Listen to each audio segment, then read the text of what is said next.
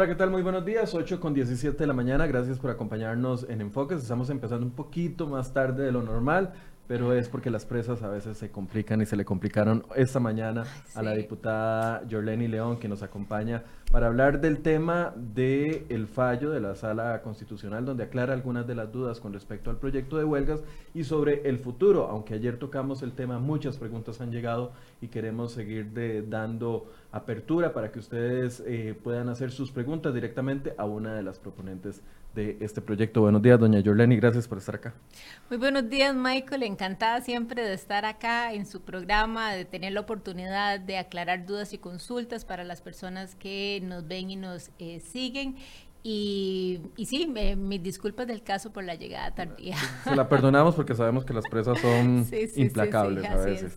Doña Jorleni, tal vez antes de hacer este ABC que queremos, eh, que le hemos planteado poder hacer el día de hoy con respecto a este proyecto, eh, hablemos de la ruta que va a llevar, porque eh, hay muchas preguntas con respecto a eso. ¿Cuándo se va a aprobar? ¿Qué hay que esperar? ¿Cuáles son los pasos? Los sindicatos eh, hoy están convocando una conferencia de prensa donde ellos eh, mantienen su posición de que eh, el proyecto no está tan blindado o, el avance del proyecto no está tan blindado como lo ven algunos de los diputados. Sí. Bueno, vamos a ver, la ruta a seguir arranca una vez que la sala nos haga llegar a la Asamblea Legislativa la totalidad del fallo. ¿verdad? En ese momento lo que tenemos es un por tanto y con ese por tanto no podemos continuar. Una vez que la sala haga llegar ese fallo en su totalidad, que tardará el tiempo que la sala considere eh, tiene que, tardar. A partir de ahí el fallo se conoce en el plenario, hay que leerlo en el plenario y inmediatamente se traslada a la Comisión de Asuntos eh, que tiene que ver con asuntos constitucionales. A ver, este primer paso ahí no depende de ustedes, porque la sala constitucional, como puede tardar algunos días, puede tardar eh, un tiempo más prolongado, como pasó con el fallo del matrimonio igualitario o el, o el fallo de Habdeba, que, que, tardó mucho. Así es, o sea, la sala se puede tomar todo el tiempo que considere necesario que requiere para emitir, para enviar el fallo en su totalidad y nosotros ahí no tenemos ningún margen de maniobra, solamente esperar hasta que ese momento llegue. Puede ser que llegue esa semana, puede ser que llegue en 15 días, puede ser que llegue en dos meses, eso va a depender de la, de la capacidad de la sala para poder, no sé, concluir el fallo en su totalidad en términos de su redacción y demás, creo yo, y hacerlo llegar a la Asamblea Legislativa. Pero ahí no hay margen de maniobra para los legisladores. A partir de ahí, dos pasos. Uno, leer el, el, fallo integral, por así decirse, en plenario, y luego pasa a esa comisión. Ahí es donde van a analizar los dos vicios que encontró la Sala Constitucional. Es, la comisión entonces la, la, que se encarga de hacer el análisis de la totalidad del fallo, ¿verdad? No solamente lo ya conocido y señalado, sino de la totalidad del fallo. Ellos lo tienen que revisar en detenimiento y recomendar entonces a la Asamblea Legislativa en pleno, ¿verdad? Cuáles son las recomendaciones que ellos están eh, o las rutas que se podrían seguir para poder atender los dos señalamientos que hace la sala que uno es de por fondo y otro es por forma, por así decirlo, ¿verdad? Uno está relacionado con un inciso del artículo 350 que tiene que ver con el tema de la disolución de los sindicatos. Inciso F del artículo 350. Inciso F, exactamente, ¿verdad? donde la sala hace un señalamiento importante y entonces ahí la comisión será la que resuelva si este si se suprime es inciso, ¿verdad? Si fuera el caso, que me parece que es lo más apropiado hacerlo, o si tendrán otra recomendación del caso, pero creo que esa va a ser la recomendación por la cual se va a inclinar la comisión. Y, ahí, perdón que la interrumpa, para hacer un paréntesis, ahí se podía prever de que la sala no iba a aceptar ese, ese, ese artículo en específico porque prácticamente trasladaba la responsabilidad de un miembro de uno de los sindicatos a la totalidad del sindicato y a partir de ahí un proceso que eventualmente un juez tendría que determinar si se justificaba o no la disolución de un sindicato. Pero es que es muy complicado atribuirle a un periodista lo que hace el gremio de los periodistas, a una diputada lo que hace o la responsabilidad de lo que hace uno de los otros de los otros diputados. Era era algo previsible, ¿no? Bueno, vamos a ver, este primero hay que recordar que el 350 350 ya tiene eh, causales para la disolución de un sindicato, ¿verdad? Esta no es la primer causal que se establece ni es la primera vez. Ya de por sí el 350 tiene esos causales. Efectivamente, nosotros sí vimos y analizamos desde diferentes contextos ese inciso en particular. De hecho, se le hicieron algunas modificaciones. Recordemos que al final lo que se votó en el primer debate en el plenario es aquel, eh, es un inciso que dice que una vez que el juez ¿verdad? Ha dado en firme ya una resolución y dice que, eh, voy a, y perdón que lo utilice como ejemplo, que don Michael es el responsable de incitar o de llevar a cabo actos de sabotaje o cosas por el estilo, ¿verdad? O de provocar bloqueos en la vía y demás, entonces esa resolución, ese caso en firme, se traslada al Ministerio de Trabajo y el Ministerio de Trabajo es quien decide qué procede con esa con esa persona o con ese gremio en particular, ¿verdad? No es que, la, eh, no es que el, el, inciso F dice que en automático se va a disolver un sindicato, no para nada. Estamos hablando de que cuando ya hay una sentencia en firme, o sea, que ha habido todo un debido proceso y que la conclusión final del juez es que efectivamente don Michael es el responsable legítimo de eso que, que sucedió en determinado momento. Incluso aún con el fallo, la disolución no se da de oficio, ¿verdad? Se traslada al Ministerio de Trabajo. ¿Y por qué el Ministerio de Trabajo? Bueno, porque el Ministerio es el que custodia y el que tiene que ver con todos los temas de la inscripción, desinscripción y demás de grupos eh, sindicales. Y a partir de ahí es el ministro de Trabajo, la ministra de Trabajo, la que decide qué va a proceder en ese caso. Pero aún eliminando entonces el inciso F de ese artículo, el proceso igual va a permanecer, el proceso de disolución de sindicatos. Claro, porque en, que ya está establecido, ustedes no lo agregaron. Le repito, en el artículo 350 ya hay causales de disolución de sindicatos, ¿verdad? Que no se utilicen, son otras cosas, e, ese es otro tema, que, que no se pongan en práctica, pero ya nosotros tenemos una serie de incisos que están vinculados con la disolución de los sindicatos. Lo que estábamos haciendo es agregar uno, uno más. Este fue un punto de en la negociación negociaciones que tuvimos en OIT con los sindicatos, que mucho se discutió.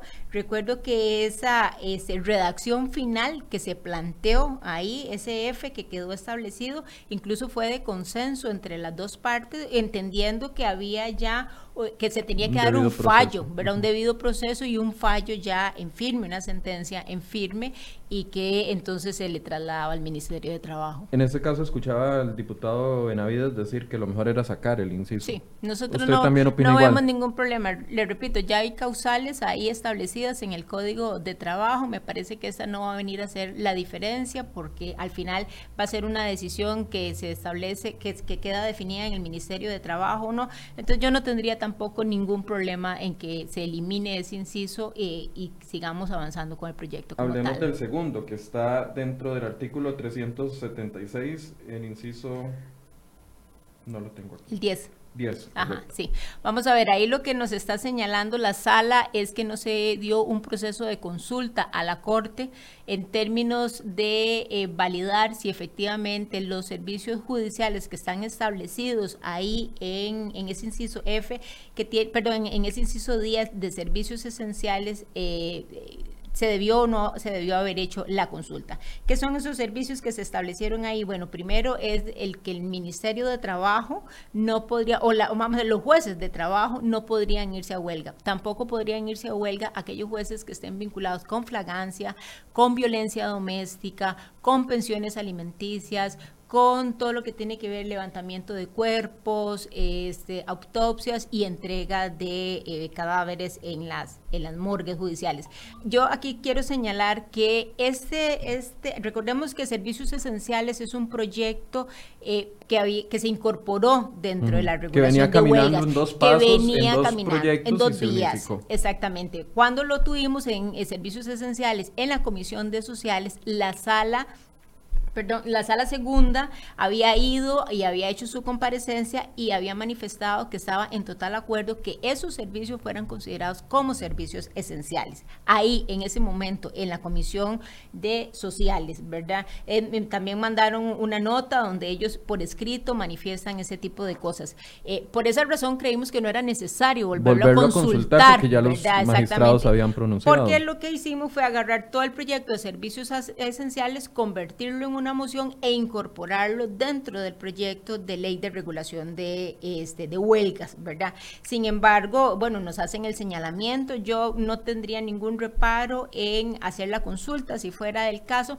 porque no, no, no podría esperar otra respuesta que no sea la misma respuesta que tuvimos en sociales. Entiéndase que pensiones ponen en riesgo la vida de las, de las personas en términos de que si no me depositan mi pensión porque los juzgados están en huelga, eso podría atentar contra la vida de mis hijos o, la, misma vida en términos de que no tengo recursos para poder comprarle alimentos o medicamentos. Los jueces de trabajo, lógicamente, no podrían porque tienen que resolver las, de, las solicitudes de legalidad o ilegalidad. Efectivamente, o el tema de de, los eh, cadáveres, ¿verdad? Que ya de por sí hay un voto de la sala eh, del 2016 donde la sala había dicho que este, las morgues, el servicio que brindan las morgues es un servicio esencial por tratarse de un tema meramente humanitario. No sé si recuerdan que tuvimos como una semana, un periodo de tiempo así. Ya, bueno, en todo caso ya tenemos un voto al respecto. Así que yo no esperaría otra, otra respuesta que no sea la misma respuesta que habíamos tenido en el proyecto de servicios esenciales cuando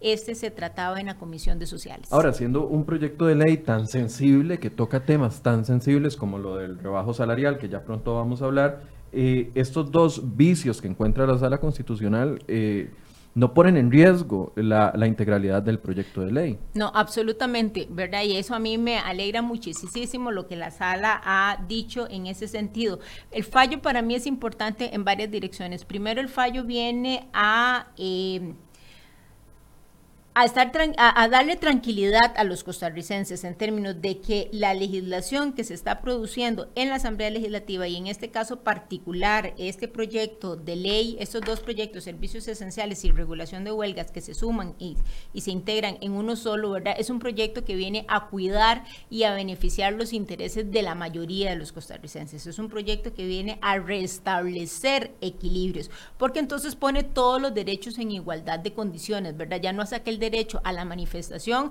y eso en detrimento de los derechos, del derecho a la salud, a la educación, al libre tránsito, a el trabajo, que desde el año pasado vimos todo lo que sucedió con esos derechos que fueron terriblemente eh, afectados, ¿verdad? Entonces el fallo viene a ser importante en ese sentido. A mí me parece también que este, este fallo, a pesar de la magnitud del proyecto, ¿verdad? En términos de lo que representa para Costa Rica, porque sería un antes y un después del derecho al ejercicio de la huelga. En realidad, los señalamientos de la sala son, son pocos y son fácilmente corregibles, ¿verdad? Yo no sé, eh, de, repente uno se pone, aunque cuidamos mucho el procedimiento, tanto Carlos Ricardo en, en regulación de huelgas como mi persona en servicios esenciales, fuimos muy cuidadosos de todo lo que íbamos incorporando, todo lo que íbamos sacando y de más para asegurarnos que, efectivamente los dos proyectos fueran lo suficientemente sólidos,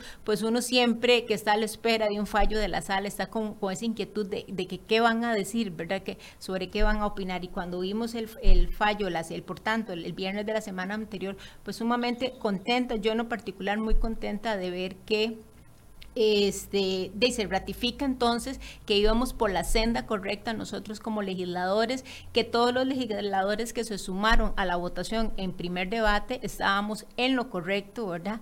En el, eh, legislar un proyecto que, repito, viene a restablecer equilibrios en los derechos de los costarricenses. Hablemos del tema de servicios esenciales, que fue la, la, moción, el primer proyecto que se comenzó a discutir y eventualmente se, se convierte en moción. ¿Cómo queda entonces ya finalmente esto? Porque eh, independientemente de que se le hagan esas correcciones cuando vuelve a votación, ¿podría cambiarse algo del proyecto? No, no, y eso es importante dejarlo claro, ¿verdad? Aquí el único margen que hay para modificar el proyecto de ley es los dos señalamientos que hace la sala. Es decir, no se puede echar atrás en la lista de servicios esenciales, no, se puede echar atrás en la intención de rebajar el salario desde el primer día de huelga. ¿Eso podría cambiar o no? Eso no puede cambiar, eso queda así. O sea, la, la, potestad que tiene la Comisión de Constitucionales es para ver lo que haya señalado la sala nada más. No tiene ninguna potestad para hacerle ninguna otra modificación al proyecto de ley. ¿Y cuando vaya a plenario? Y cuando vaya a plenario, entonces entrará a primer debate, eso sí es importante señalarlo, el proyecto se devuelve al primer debate, votará, eh, tocará entonces volver nuevamente a gestionar los votos. Sin embargo, don Michael, yo no veo que un legislador que haya votado eh, a favor en la, en la primera votación que tuvimos vaya a votar diferente, ¿verdad? Yo más bien veo que lo que va a suceder es que algunos legisladores que en esa primera votación nos manifestaron que tenían algunas dudas de forma y de fondo, eh, más bien se quieran sumar, puesto que ya hay un fallo que viene a avalar lo que se ha venido haciendo. Antes de entrar a la lista de servicios esenciales, que era lo que le preguntaba, mucha gente y algunas de las personas que nos están viendo está diciendo que es un proyecto de ley antidemocrático, un proyecto de ley... Eh, eh, que va en contra de la libertad de manifestarse, un proyecto de ley mordaza, como se le ha calificado en algunas ocasiones, y también lo, mencionan mucho en el contexto de lo que está pasando en otros países, ¿verdad? Donde, donde se está viviendo una convulsión, una convulsión social que, que por dicha no tenemos acá en este momento, ¿verdad? ¿Cómo, le se defiende usted de esos argumentos en el que califican eh, esta ley? Bueno, vamos a ver, si hubiese sido un proyecto que atenta contra los derechos humanos, la sala lo hubiese indicado, ¿verdad? Recordemos que cuando la sala hace las, eh, el análisis de una consulta, como la planteada en este caso, que, que fueron dos consultas, ¿verdad? La sala hace un control constitucional, verifica si cada uno de los aspectos que se le están consultando afectan o no los derechos constitucionales de los costarricenses. Lo que nos está diciendo el fallo es que no, ¿verdad? Que solamente hay un aspecto que tiene que ver con ese tema de la desintegración de los sindicatos, pero nada más. Nos está diciendo que toda esa lista de servicios esenciales que están ahí, como el derecho a la salud, el derecho al control aéreo, el derecho a la distribución de los combustibles, el derecho a la carga y descarga de productos perecederos y médicos, son derechos fundamentales de los costarricenses y no se están violando. Pero además, cuando la sala hace su análisis respectivo, también hace un control de convencionalidad ¿Esto qué es? Que también la sala verifica que ese proyecto de ley en los aspectos que se le está pidiendo que lo revise, eh, verifica que no estemos entonces atentados, que, que, no vayamos en, dirección contraria a lo que está establecido en tratados que tenga establecidos el, gobierno, el, el, país o en convenios que tenga establecidos. Entonces aquí está más bien legitimando que el proyecto ha estado en la dirección correcta, tanto desde el punto de vista de derechos humanos, ¿verdad? Que es lo esencial para la sala, como también desde, lo, desde la convencionalidad que tiene que ver con el cumplimiento entonces de todos esos tratados y todos esos convenios establecidos, en este caso los de la OIT, por ejemplo, ¿verdad? No estamos en dirección contraria. Por eso, ahí es donde quería llegar, porque entonces mucha gente ha puesto en duda la el fallo de la Sala Constitucional. Muchas de las personas que no están de acuerdo con este fallo, algunos de los líderes sindicales han dicho, no, vamos a la OIT, vamos a la ONU, vamos a la Comisión Internacional de Derechos Humanos, Interamericana de Derechos Humanos, etcétera, etcétera. ¿Qué margen de acción hay ahí en, en caso de que se pronunciaran distinto, aunque ya la sala analizó que esos convenios pasan el filtro, la ley pasa el filtro de esos convenios. Bueno, vamos a ver, este, ¿qué tocaría con la OIT en caso de que se, que se pusiese la denuncia, verdad, formal sobre el proyecto? Bueno, la OIT lo que va a hacer es redireccionar ese proyecto de ley a los diferentes órganos, de acuerdo a las competencias de cada órgano que tiene este, la OIT, y esos órganos analizarán ese proyecto de ley en cada una de sus diferentes componentes. Y y después le van a recomendar al país que valore eh, eliminar o que valore lo que consideren ellos pertinente, ¿verdad? Para el caso particular de cada uno de, esos puntos. Pero lo que van a hacer es recomendarle. Recordemos que la OIT no le impone a Costa Rica, no tiene la potestad para hacerlo. Costa Rica es soberana de las decisiones que toma y en, en la línea estricta de lo que tiene que ver con huelga son los legisladores, porque aquí así lo estableció la constitución política, los que tienen la potestad para en este caso particular, eh, legislar en favor de la regulación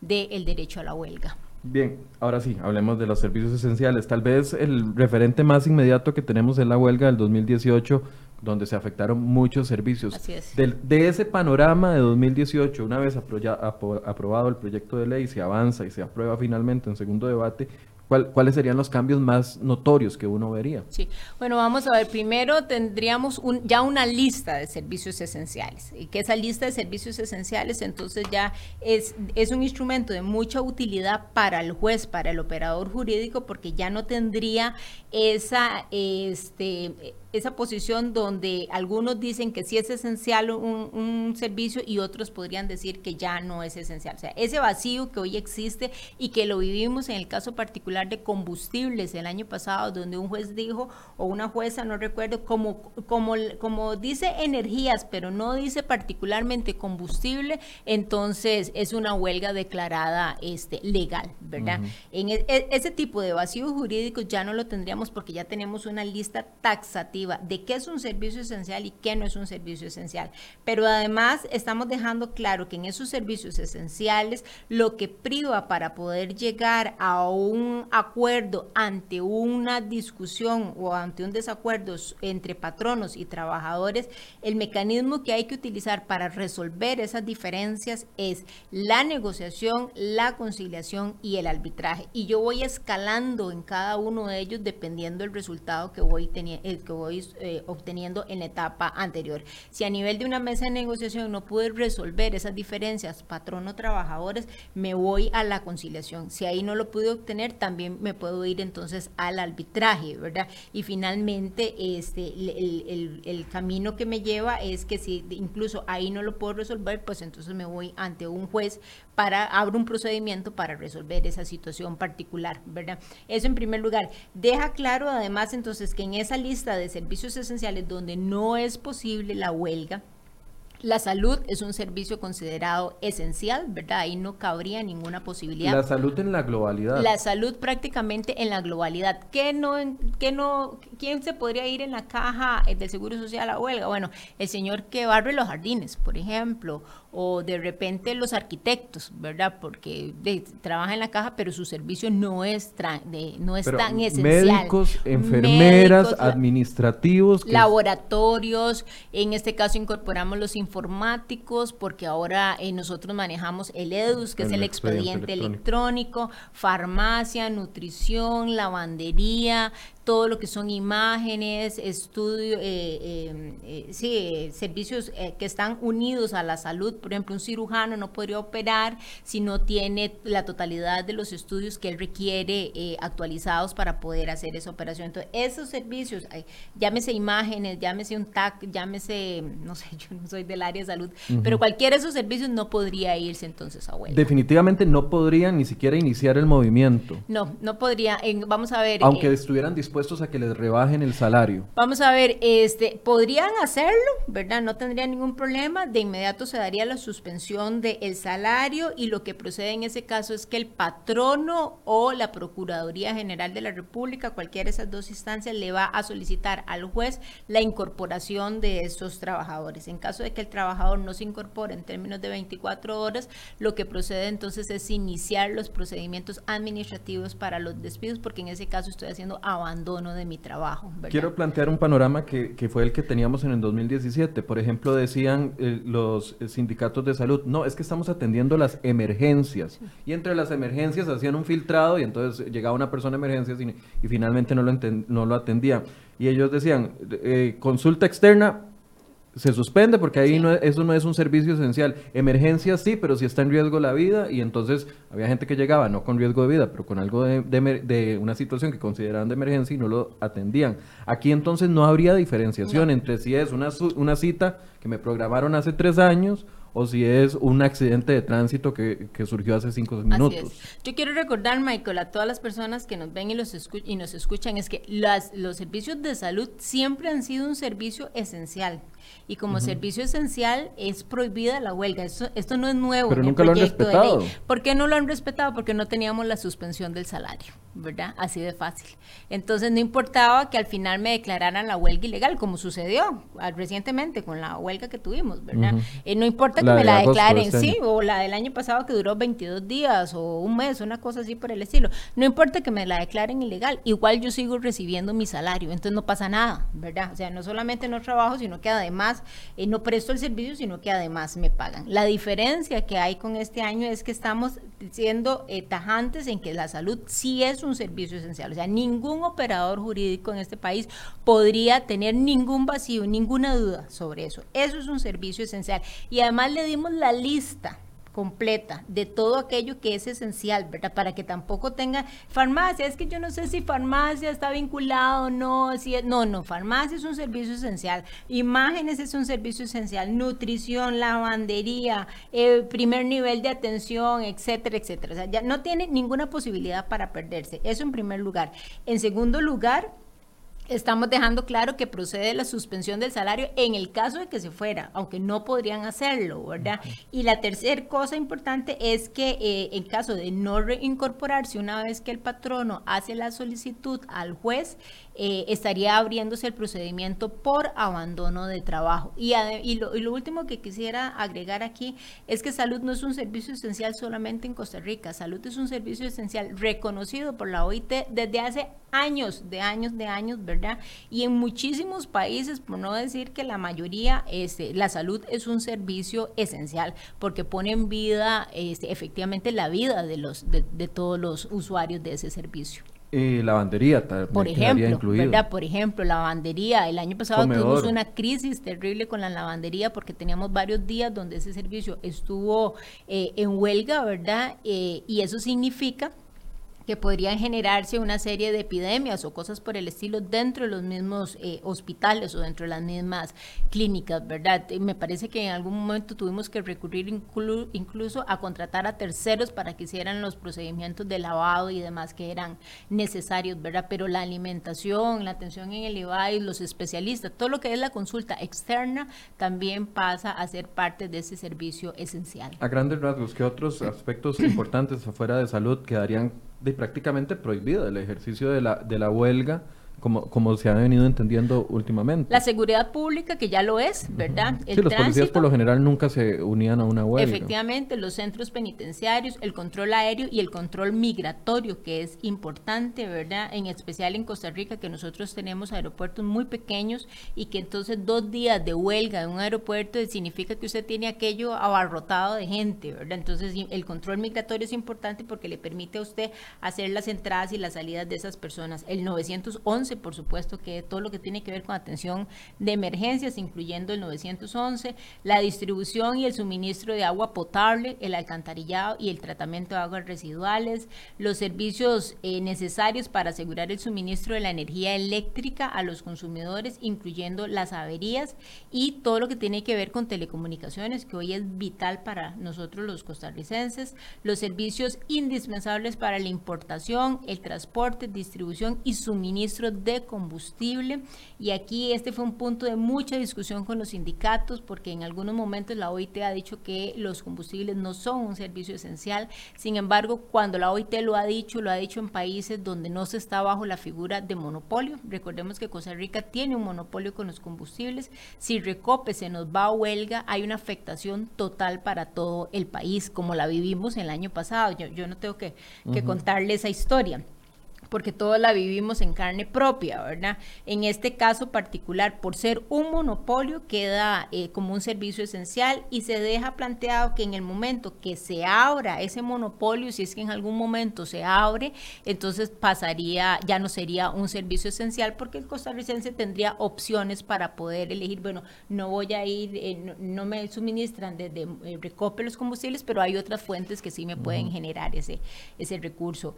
También este los comedores escolares, que ya de por sí había un proyecto de ley que había sido aprobado en la Asamblea Legislativa, que ya es ley de la República, pero ahí incorporamos también todo lo que tiene que ver la protección, el cuidado en albergues eh, para niños y para adultos eh, mayores, ¿verdad? No solamente el comedor escolar que lo tenemos ubicado en nuestra mente en el centro educativo, sino nosotros tenemos muchísimos albergues que atienden niños y atienden adolescentes o adultos mayores y que nos pareció que era importantísimo pues, continuar con esos servicios sin que pudiera haber ningún tipo de interrupción. Antes de hacer una pausa ahí en el tema de comedores infantiles para poder hablar del tema de educación que ya nos están preguntando, Dice Ariane Crespo, ¿y el transporte de productos perecederos cómo se justifica que sea un servicio esencial? Vamos a ver, se justifica de la siguiente manera. Hicimos ahí dos salvedades, una que tiene que ver con los perecederos y otra que tiene que ver con los suministros médicos, ¿verdad? Recordemos que Costa Rica no es un país que produce suministros médicos.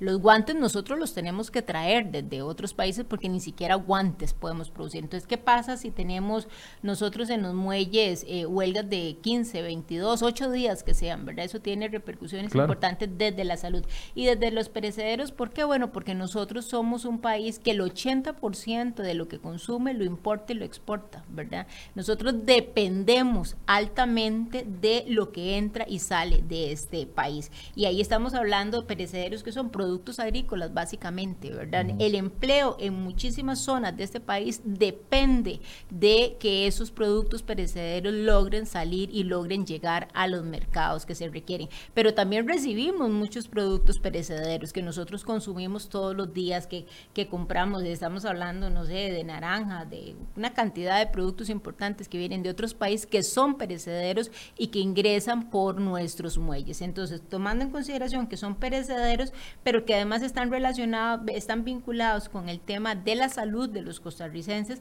nos pareció importante y así lo ratificó la sala entonces que era importante que para el caso particular de esos dos, eh, de esas dos categorías de productos, el, eh, se declara esencial ese servicio. Si es un vehículo el que viene, puede continuar en huelga, no pasa nada, el vehículo puede esperar ahí los días que tenga que esperar. Claro que tiene afectaciones desde lo económico, sí, pero digamos que no pasa nada. Diferente es cuando estoy esperando insumos médicos que este, se requieren con urgencia en el país. Hablemos de las paperas. Por ejemplo, ayer la Caja del Seguro Social se quedó sin vacuna para paperas en, un, en un panorama muy complicado donde hay más de 600 Hablemos de algodón. Nosotros no producimos algodón en este país. Todo el algodón que consumimos lo traemos de afuera. Hablemos de guantes, hablemos de batas desechables, hablemos de sábanas desechables y de una cantidad de insumos que no me puedo imaginar que utiliza la Caja Costarricense de Seguro Social y las clínicas privadas para poder prestar los servicios de salud. No solamente la caja, el OIJ en las áreas de investigación requiere mucho esos insumos, la morgue, las mismas universidades dentro de las escuelas de,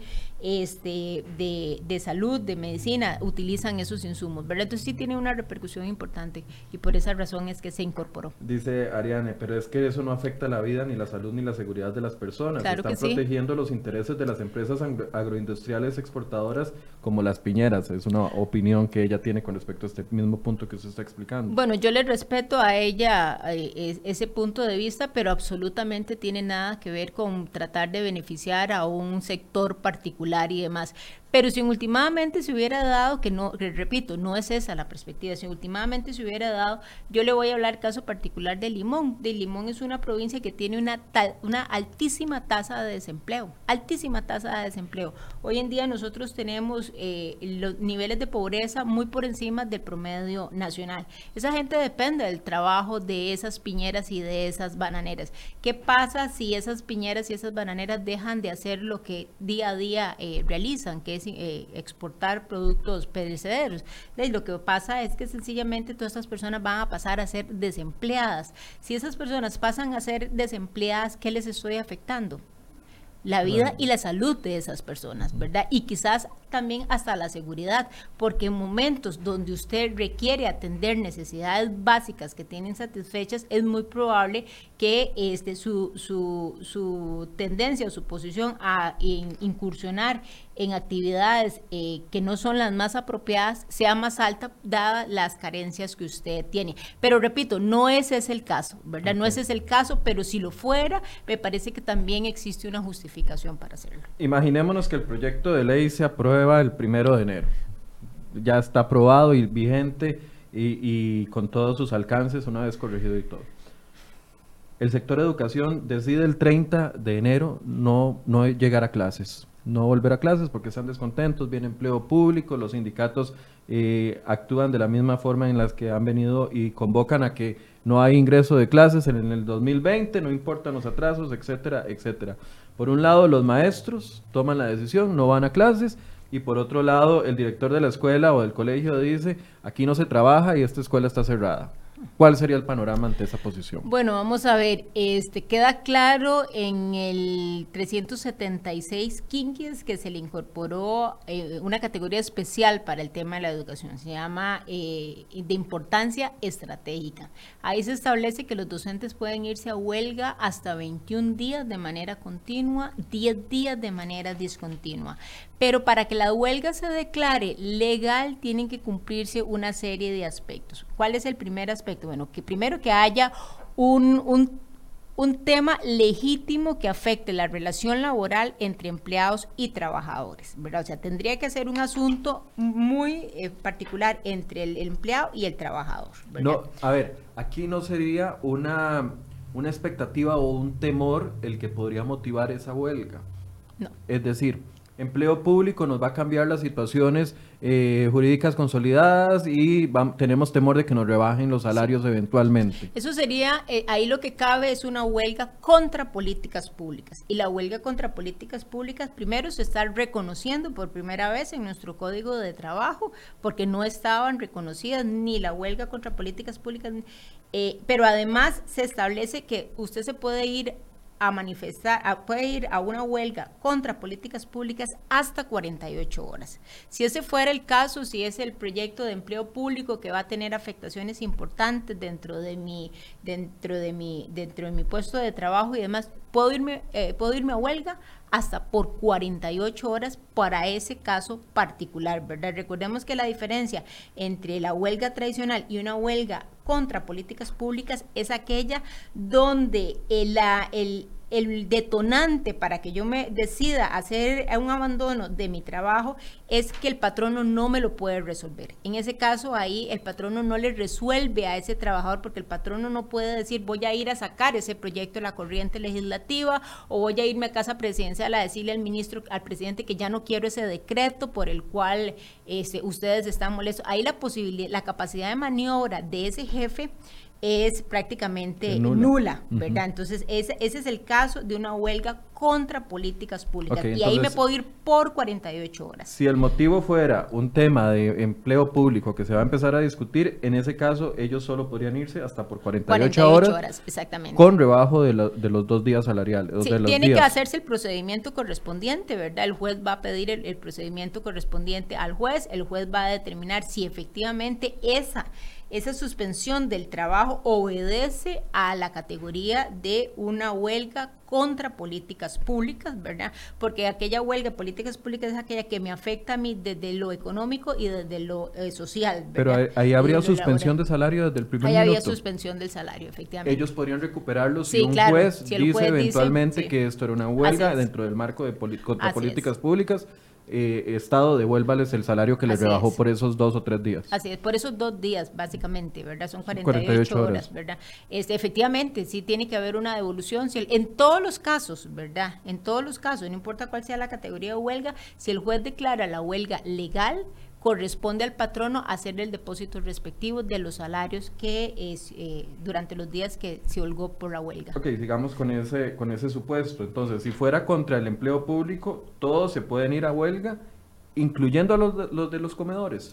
Mm, vamos a ver, en ese caso los servicios esenciales no podrían hacerlo, ¿verdad? Porque son esenciales. Entonces el comedor infantil de la escuela y el colegio queda no garantizado, no, podrían irse contra la huelga. ¿verdad? Ahora, podría ser que decidan hacerlo y se van las 48 horas y que regresen. En ese caso, ¿verdad? Eh, ¿Qué sería lo que el juez podría decir? Que eh, para el caso particular de los comedores sería una huelga ilegal porque están haciendo abandono y en ese caso no procedería el pago de los salarios. Pero, ya sería un asunto riesgo de que se les inicie un proceso administrativo. Si no se incorporan dentro de las horas correspondientes. Ok, ahora cambiamos el panorama. Si fuera una huelga porque el MEP decide incluirle a cada profesor 10 lecciones adicionales por semana. Entonces, eh, los, los, profesores están molestos, lo consideran que ya están demasiado, tienen demasiados alumnos, tienen demasiadas horas, no les da tiempo para calificar, pasan haciendo exámenes y revisando todo el tiempo, eso es injusto para ellos y deciden irse a huelga. Ahí sí se podrían ir 21 días a huelga. Ahí se podrían ir 21 días y cabe perfectamente porque ahí su patrono, que es el Ministerio de Educación Pública, es el que está generando una condición que afecta a todo ese, a todo ese grupo de trabajadores, ¿verdad? Entonces ahí sí es una huelga. Eh, previo a irse a la huelga tienen que darse una serie de pasos y esto es importante, un aviso de huelga de cinco de días, cinco días eh, antes, ¿verdad? Tiene que además establecerse un plan de servicios mínimos y ese plan de servicios mínimos significa que el centro educativo estará abierto, no puede estar cerrado el centro educativo, se, se tienen que recibir los niños que los padres deseen que vayan a ese centro educativo y a esos niños se les tiene que dar seguridad, se les tiene que dar alimentación y se les tiene que dar de la oportunidad de estar ahí en las horas que le corresponden. Aunque no estén recibiendo clases. Aunque no estén recibiendo clases, ¿verdad? Recordemos que la educación no es solamente un traslado de conocimiento, sino también es la tutela de esos niños durante los horarios que le corresponden. Y así eso está claramente establecido por muchísimos votos de la sala, ¿verdad? No es solamente un asunto que van y me enseñan la fórmula de matemática, sino hay un tema de tutelaje. Y ese tema de tutelaje no se puede abandonar porque es un un servicio eh, eh, fundamental para los niños, ¿verdad? Entonces, no importa que no esté aprendiendo, pero ahí está tutelado. Y tutelado está con servicios de seguridad, con servicios de alimentación y la posibilidad de estar en ese centro educativo. Ahora, en ese caso, que es una huelga con un motivo atribuible al patrono, igual se comenzaría la deducción salarial desde el primer momento. Sí, igual se comenzaría la, la, la, la la suspensión del salario procedería, ¿verdad? Y una vez que se han ido eh, eh, dando los diferentes mecanismos que están establecidos en la ley, entonces si al final el juez decide que esa huelga es legal, el patrono deberá de eh, hacer los pagos respectivos, pero si declara que es ilegal esa huelga, entonces en ese caso no procederían los, los pagos por los días que hubo este, de suspensión de, trabajos, ¿verdad? Es decir, en todos los casos, al menos de la suspensión del pago sí se va a dar. Sí. Desde, desde el primer minuto. Efectivamente, sí. Pero eso ocurre aquí, ocurre en muchísimos países, ¿verdad? Yo quiero incluso aquí volver a decir, como lo digo en todos los espacios que soy, la misma OIT lo utiliza en sus diferentes sindicatos, ¿verdad? Porque la OIT también tiene sindicatos. Y cada vez que estos sindicatos se van a huelga por alguna razón en alguna parte del mundo, la OIT hace esa suspensión del salario y nunca ha dicho nada al respecto en términos de que se opone a que se dé. Es claro que ante la suspensión del contrato de, trabajo procede una suspensión del salario. Hablemos de la seguridad jurídica, porque usted ya bien lo tocó con, porque decía que la, la la lista de servicios esenciales prácticamente viene a ser una guía para que el operador jurídico, en este caso los jueces de trabajo, tengan una referencia para saber cómo calificar eh, eh, legal o ilegal una huelga. ¿Cree que con esta eh, lista de servicios esenciales se soluciona la situación que se ha dado eh, desde la huelga del 2018, porque ahorita eh, contábamos que hay alrededor de 18 huelgas que no han sido ni declaradas legales o ilegales todavía dos años después. ¿Se acaba este problema? Viene a acabarse sustancialmente por varias razones. La primera es que ya está esa lista de servicios esenciales, hay una lista donde se permiten también los servicios, lo que nosotros llamamos de importancia trascendental, que son servicios donde se puede ir a huelga en los trabajadores, pero tiene que haber un servicio mínimo y tenemos esta tercera categoría que es educación, donde entonces se establecen las, los lineamientos generales para educación. Pero además el proyecto de ley, y aquí este, toda esta parte de los servicios eh, viene del proyecto de, servicios esenciales que teníamos en sociales, pero en el proyecto de Carlos Ricardo eh, eh, hay una parte que es importantísima, que se regula el procedimiento por parte de los jueces para poder declarar una huelga legal o ilegal, pero sobre todo para hacerlo en, en periodo de tiempo muy cortos, ¿verdad? Estamos hablando que en tres semanas máximo ya podríamos tener certeza de si una huelga es declarada legal o ilegal y no eh, periodos como los que usted acaba de señalar de dos años, de tres años, ¿verdad? De cinco años, que hay huelgas que todavía a estas alturas, cinco años después, no han sido declaradas, ¿verdad? Lo cual es, este, no, no, es sano desde ningún punto de vista para nadie, ni para los mismos sindicatos, ni para los trabajadores, y para, para el patrón, ni por supuesto que para los costarricenses, ¿verdad? Porque el servicio, perdón, el proyecto viene entonces a regular paso a paso los procedimientos que debe de seguir ese, ese juez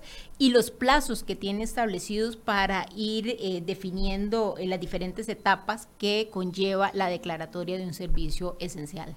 O perdón, de, una huelga. De una huelga.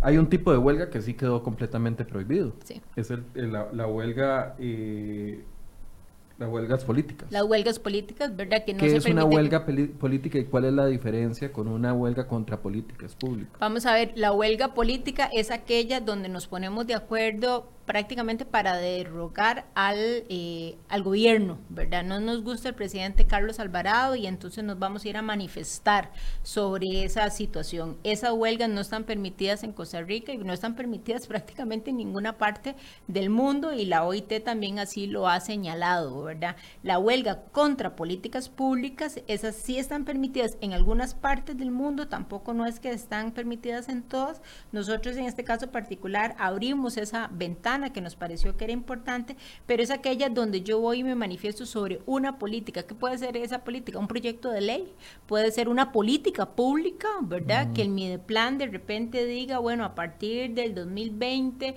el empleo público se va a regular con estas y estas y estas características.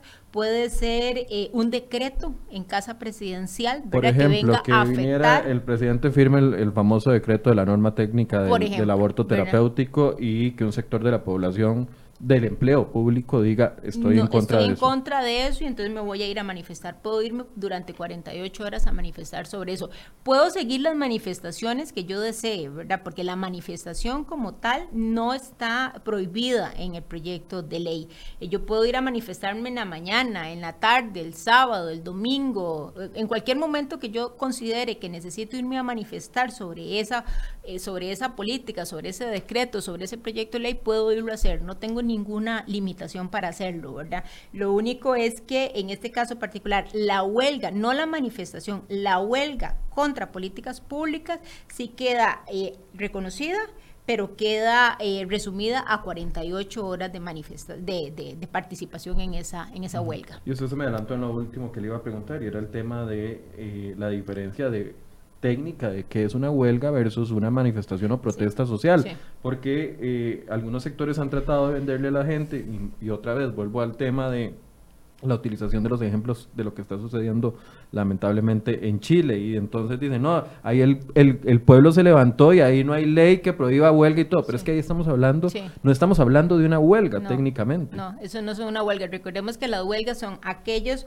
eh, situaciones en las cuales hay un conflicto entre usted, que es mi patrón, y nuevamente disculpe que lo tome de ejemplo, y yo que soy su trabajadora, ¿verdad? Tenemos una diferencia porque usted me está diciendo, me cambió mi horario de trabajo, o me está diciendo que en lugar de trabajar las ocho horas de ley, tengo que trabajar 10 horas todos los días, ¿verdad? Y que además esas horas no me las va a reconocer como horas extras, por ejemplo, ¿verdad? Eso es una huelga, ¿verdad? Porque hay una afectación en esa relación laboral que tenemos establecida. Creo que el elemento básico es la suspensión de un servicio público. Exactamente. En la, en la manifestación es otra cosa. En la, manifestación es como la que hicieron los estudiantes de la Universidad de Costa de las universidades la semana pasada. Ahí no hay una relación laboral, ¿verdad? Ahí es un grupo de personas que deciden ir a manifestar su posición contra un tema particular. En este caso eh, fue el FES, la negociación de los contenidos que tuvo el FES de este año, ¿verdad? Pero esa manifestación usted la puede seguir haciendo porque este proyecto no limita absolutamente la manifestación en ningún tema, en absolutamente ningún tema, ni en ninguna parte del país, ni para ningún grupo eh, de personas, ni trabajadores públicos, ni trabajadores privados, ni adolescentes, ni adultos, absolutamente, ¿verdad? Usted puede seguirse manifestando como en este país se ha venido haciendo y como ha sido historia hacerlo en los momentos en los que este, usted no está eh, trabajando. Marcela, perdón. No se preocupe, le sonó el celular a la Diputada. Sí, porque, eh, a ver, en el panorama, por ejemplo, de eh, los... Eh, adelante, adelante, tómenlo. Sí, no se preocupe. No se preocupe. Gracias. en el panorama, por ejemplo, de los estudiantes, que hoy dábamos la noticia de que todavía continúa el edificio de ciencias sociales tomado por algunos estudiantes que han rayado paredes, algunos los apoyan, otros los critican, que se mantienen ahí, han impedido el, el, el ingreso a, a clases de otros estudiantes eso, una vez aprobada la ley, no cambiaría en nada. O una manifestación de taxistas o de pescadores, como los tuvimos la semana pasada caminando hacia Asamblea Legislativa. ¿Eso tocaría en algo? El, proyecto de ley tocaría en algo esas no, iniciativas? Absolutamente, porque el proyecto de ley trata es específicamente de regular huelgas. La huelga se da cuando hay una relación obrero-patronal, ¿verdad? Mientras no haya una relación obrero-patronal, estoy al frente de una figura que se llama manifestación, que puedo hacerla de diferentes formas, en diferentes horarios, con diferentes grupos y demás, ¿verdad? Esa es la diferencia particular entre una manifestación y una huelga. En la huelga, repito, tiene que haber una relación obrero-patronal y en el marco de esa relación obrero-patronal tiene que haber un conflicto de que, que, afecte a una de las dos, a una de las dos partes, ¿verdad?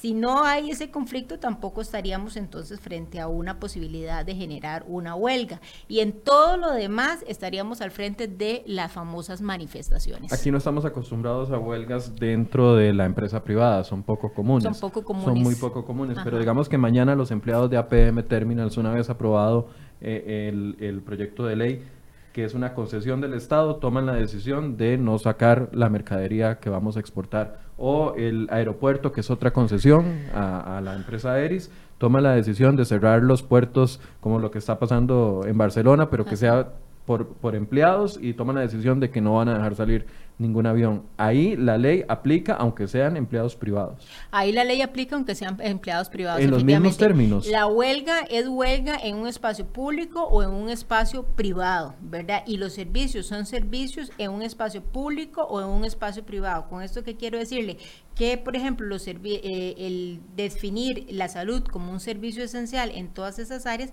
aplica no solamente para el sector público, aplica también para el sector privado, porque no es la institución la que estamos este, encasillando como un servicio esencial, es el servicio como tal, indistintamente quién preste ese servicio. Y ahí entonces aplican todos los demás eh, eh, puntos que hemos explicado, el rebajo salarial, el tema de hasta lo de políticas contra políticas públicas en el sector privado. Así es, nosotros no podemos legislar para el sector público y para el sector privado. O sea, el, Código de Trabajo está diseñado para aplicarse en los dos contextos, tanto público como privado, y en ese sentido todo lo que se todo lo que genere el proyecto de regulación de huelgas que se estaría incorporando próximamente en el Código de Trabajo aplicaría para los dos grupos. Le pregunta Gabriel eh, CH, me gustaría que inclusive aclaren esto. Más bien, el proyecto ahora le da, le respaldaría a los empleados del sector privado a un derecho de protesta hasta por 48 horas sin repercusiones. Así es. No sin repercusiones, porque tendría el, el, rebajo salarial. Sí, pero si la huelga se la declara legal, procede el depósito respectivo, ¿verdad? Por parte del patrono. Lo que no procedería es que se haya ido eh, que de repente me voy a ir a una huelga eh, considerándola como una huelga contra políticas públicas, pero en realidad el tema no tiene que ver con políticas públicas, porque también el tema quedó delimitado dentro del proyecto de ley. ¿verdad? El proyecto de ley dice que yo me puedo ir por aquellas, eh, por aquellas políticas públicas que tienen una afectación económica o socioeconómica ¿verdad? contra mi persona. Si no, perdón, si no son ninguno de esos dos casos, entonces el juez podría declarar esa huelga como una huelga ilegal, ¿verdad? Pero también también los trabajadores privados tienen la posibilidad, una vez que se apruebe este proyecto de ley, de manifestarse contra políticas públicas hasta por 48 horas. Un argumento más que le escucho, bueno, lo leo aquí de don Jorge González Sandoval y que también se lo he escuchado a muchos eh, líderes sindicales, y es que si no hay, si no hay afectación, no hay huelga. Y, muchos decían, es que la afectación es lo que nos da garantía de que va a haber una atención por parte de las autoridades para que se solucionen los problemas que, que nosotros tenemos. Esa posibilidad o esa tesis que tenían algunos sindicatos queda completamente inválida en este momento, porque la afectación no va a ser el, el motivo principal de la huelga, sino va a ser la argumentación que puedan presentar para hacer el llamado a huelga o eventualmente irse y poderlo defender ante un tribunal. Cuando nosotros estábamos eh, en la Comisión de Sociales con la lista de servicios esenciales y demás, hablamos con muchísima gente, don Michael, sobre este proyecto porque entendíamos las implicaciones que podría traer, ¿verdad? Entre las instituciones con las que nosotros hablamos, y me parece que hasta lo tenemos por escrito, fue preguntarle al Ministerio de Trabajo cuántas veces el Ministerio, el Centro de Resolución de Conflictos del Ministerio de Trabajo había funcionado para resolver algún tema que hubiese llegado a una huelga y nos dijeron que ninguno ¿verdad? Ninguna vez los sindicatos han utilizado esos mecanismos. También quisimos conocer si efectivamente se daban procesos de negociación previo a irse a una huelga y lo que nos manifestaron con quienes conversamos, jerarcas de muchísimas instituciones eh, actuales y otros que habían estado en otros momentos, es que eh, eh, prácticamente esos procesos de negociación habían sido nulos, que en muchos casos también eran procesos de imposición, ¿verdad? quiero que me resuelva esto y de esta manera, y si usted no me lo puede resolver, entonces ya me voy a la, a la huelga. Yo lamento... El acuerdo de la caja. ¿Verdad? bueno, ahí tenemos un, un, ejemplo tal y como usted lo, lo señala, ¿verdad? A mí, a mí me, me duele mucho que los costarricenses eh, hayamos adoptado el mecanismo de la huelga, de la afectación de los derechos de los otros costarricenses para poder llamar la atención y poder entonces así lograr los acuerdos que se generan, ¿verdad? Porque eso viola los derechos de los demás, viola el derecho de doña Ana de poder venir a recibir su quimioterapia porque tiene un cáncer de seno, viola el derecho de don Pedro, que es un adulto mayor que necesita venirse a hacer una diálisis aquí a San José, ¿verdad? Viola una serie de derechos importantes. Lo que sí es claro es que a partir de ahora la negociación y la conciliación y el arbitraje van a ser mecanismos muy empleados en este país que además me parece completamente porque en este país todos los días nos agarramos del, moño por la menor cosa, así es que cada, mientras más podamos consolidar esos espacios, eh, más nos estamos ayudando nosotros como país desde el punto de vista del respeto, de la democracia y de la igualdad de, de derechos para todos. Un cierre, doña Jordan. Bueno, decirle que nuevamente eh, muy contenta de esta resolución por parte de, la sala. En realidad eh, creíamos que podrían venir más temas, dichosamente no fue así. Eh, esperamos pronto, antes de que finalice este año, por lo menos Carlos Ricardo y mi persona, dejar este proyecto de ley ya convertido en ley de la, en ley de la República, porque es importante para Costa Rica, es importante para todos los costarricenses. Les estamos asegurando ese equilibrio en los derechos y les estamos asegurando a los costarricenses que por esos servicios que paga todos los días a través de sus, de sus impuestos va a poder adquirirlos, va a poder tenerlos sin ninguna eh, limitación. Y eso a mí me parece que es construir democracia, que es construir oportunidades en este país, que es afianzar nuevamente mucho la economía, porque hoy en día hay muchos sectores que no, que no quieren invertir en el país, que no quieren hacer apuestas sustantivas en el país por esa situación complicada que tenemos con mucha frecuencia por el tema de las, de las huelgas. Yo creo que este es un ganar-ganar para todos los costarricenses. Para cerrar, doña Jorleni, ¿se previó alguna sanción, llamada atención, procedimiento, si alguno de los patronos, ya sea privados o en este caso eh, públicos, tomara la decisión de no de no respetar lo que dice la ley. Y le voy a poner un ejemplo muy, muy, muy sencillo que está en otro ámbito, pero el tema de los bloqueos ya hasta la, eh, eh, los bloqueos están prohibidos. La sala constitucional condenó al ministro eh, Michael Soto por no haber levantado los bloqueos en la anterior huelga. Sin embargo, se viene un bloqueo de cinco días en, frente a la Universidad Nacional y el ministro no hace absolutamente nada y le traslada la responsabilidad al gobierno de la República, que don Carlos dice, bueno, fue una decisión estratégica por la paz social ok, está bien, diga lo que quiera, señor presidente, pero nos está bloqueando a los ciudadanos el paso y nadie está haciendo nada, no se está respetando lo que dice la ley. Estos casos se prevén en, el tema de huelgas, aunque este es un ejemplo completamente distinto, no sé, eventualmente el, el presidente de la caja eh, que le gusta salirse del canasto, dijera, eh, de no le, se pueden ir a huelga 21 días en lugar de, de, 48 horas por una política pública. No, vamos a ver, este, el proyecto de ley no contempla sanciones eh, como caso particular del ministro de Seguridad o el director oficial de tránsito, no, pero sí deja claro el proyecto de ley que un gremio, un sindicato que decida ir a bloquear una calle o el acceso a una institución eh, para afectarla, sí se estaría siendo una causal para decir que esa huelga se declara ilegal, ¿verdad? Ya los bloqueos por parte de los sindicatos a las calles ya no tendrían viabilidad porque eso en automático declararía la huelga ilegal, como también la declararía el hecho que nos paremos frente a la entrada del hospital para impedir que otros trabajadores o que pacientes puedan tener acceso a ese servicio, como también se declara ilegal una huelga si nosotros como trabajadores nos ponemos de acuerdo para impedir que usted que no quiere irse al movimiento de huelga y que sí quiere venir a trabajar este, nosotros se lo impidamos, ¿verdad? Que lo vimos también el año pasado, conocimos de algunas experiencias de docentes que sí querían ir a trabajar, pero no habían llaves para abrir el centro educativo porque alguien había desaparecido las llaves, ¿verdad? O que le cortaban la electricidad para que no pudiera trabajar en, sus clases de noche. Esas sí son eh, razones por las cuales un juez puede declarar eh, automáticamente una huelga como un... Una eh, desobediencia de, un jerarca está en otro ámbito ya. Exactamente, eso está dentro de, eso. Pero sí está establecido que todos los jerarcas en términos de 24 horas tienen que solicitarle al juez la declaratoria de la huelga y si el patrono no lo hace, la Procuraduría General de la República ah, tiene la potestad para hacerlo, ¿verdad? Muchas gracias, doña Jorlene. Encantado, Michael, encantado. Gracias por esta explicación. Por supuesto, le vamos a dar seguimiento al tema en los próximos días, conforme avancen, conforme vaya llegando el eh, fallo de la Sala Constitucional a los diputados y el trámite que va a llevar dentro de la Asamblea Legislativa. Muchas gracias por su compañía y los esperamos mañana a las 8 de la mañana acá en Enfoques.